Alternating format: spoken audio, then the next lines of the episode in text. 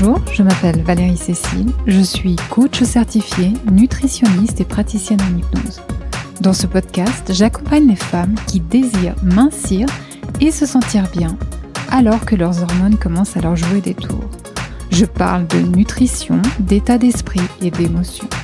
Je vous propose dans chaque épisode des pistes pour vous aider à atteindre enfin et une fois pour toutes votre poids idéal. Tout ça sereinement et sainement.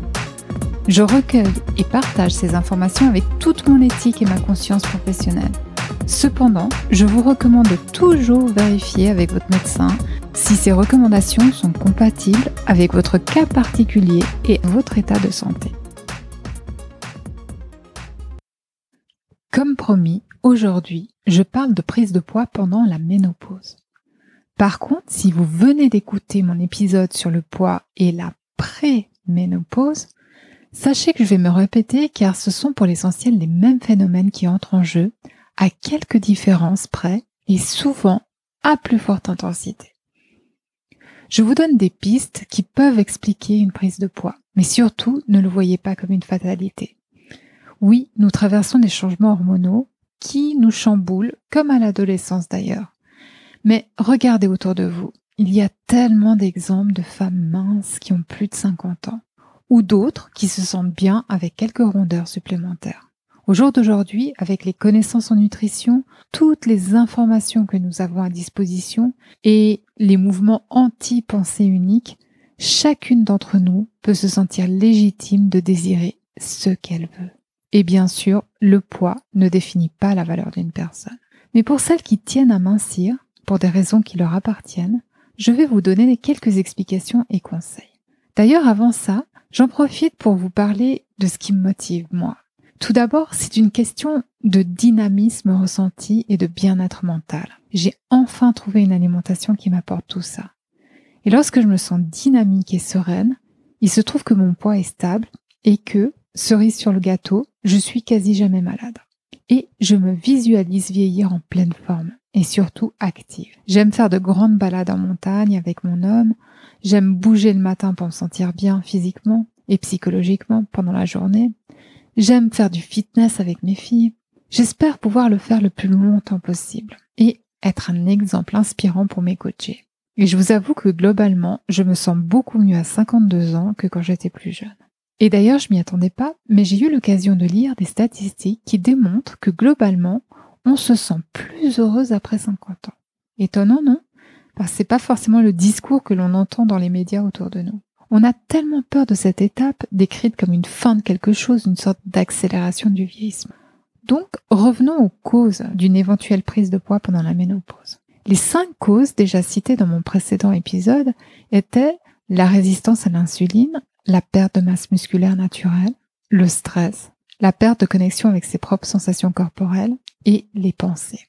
Je parlerai en plus de thyroïde et de l'arrêt des règles qui servaient jusqu'alors d'émonctoire pour le corps.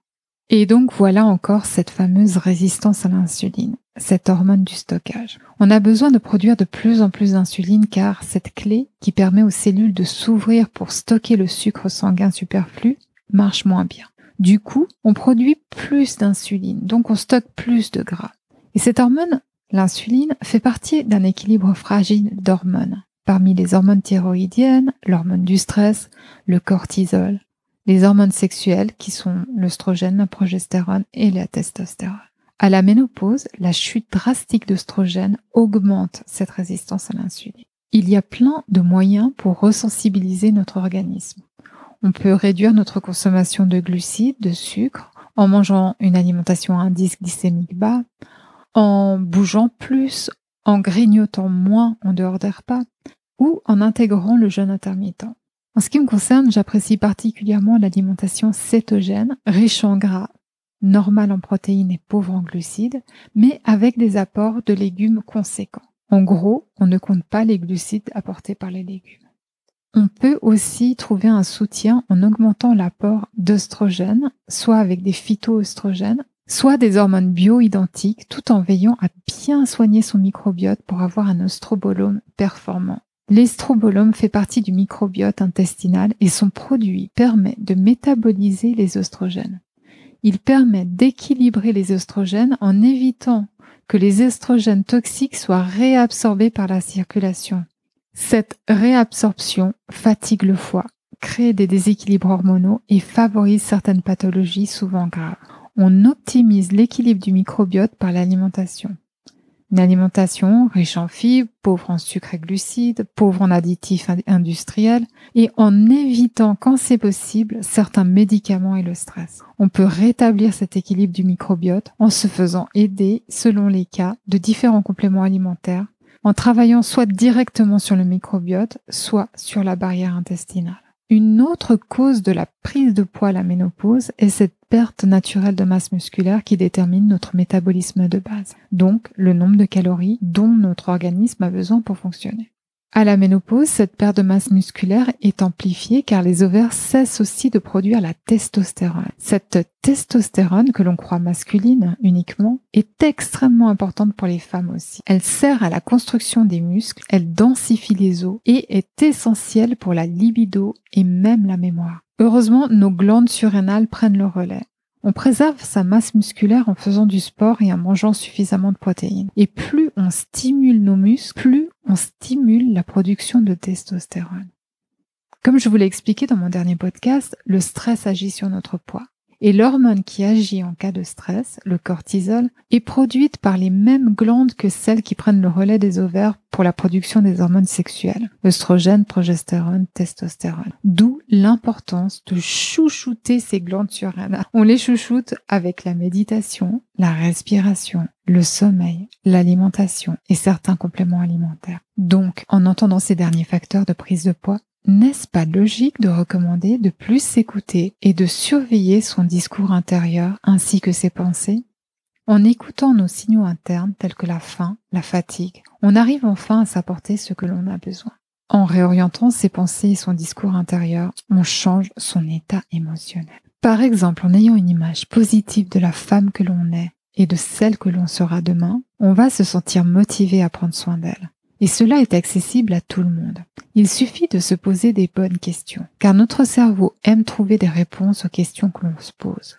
Si vous vous demandez qu'est-ce qui n'est plus comme avant et tout ce qui va moins bien, vous allez vous focaliser sur ces réponses. Alors, que si vous vous demandez qu'est-ce que vous appréciez en vous et dans votre vie actuelle, vous allez aussi trouver plein de réponses. Mais la différence sera qu'en se focalisant sur ces choses positives, vous créez un élan qui vous aidera à améliorer encore plus votre vie. Avec le bon carburant émotionnel, on arrive donc à se mettre au sport, à faire des choix alimentaires qui nous apportent ce dont on a besoin.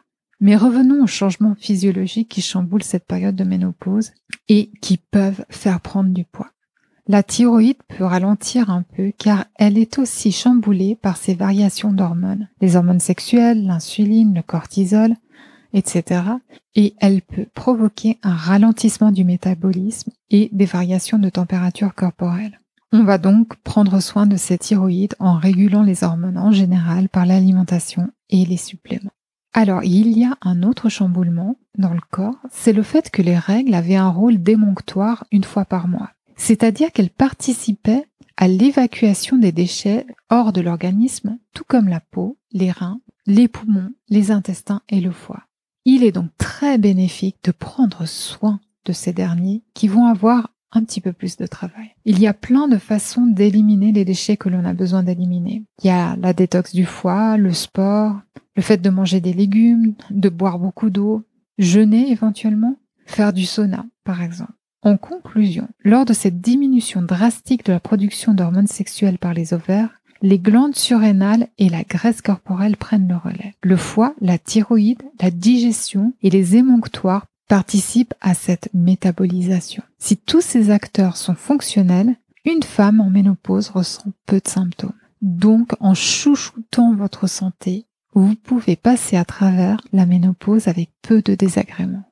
Si vous ne savez pas par quoi commencer, je propose des suivis sur mesure de trois mois. Si vous avez aimé ce podcast, abonnez-vous, partagez-le et laissez un avis 5 étoiles sur votre plateforme d'écoute. N'hésitez pas à me poser des questions ou à me faire des suggestions de sujets, j'en ferai avec plaisir un épisode. par email à l'adresse valeriecécile.com et pour en savoir plus, visitez mon site valeriecécile.com. À bientôt.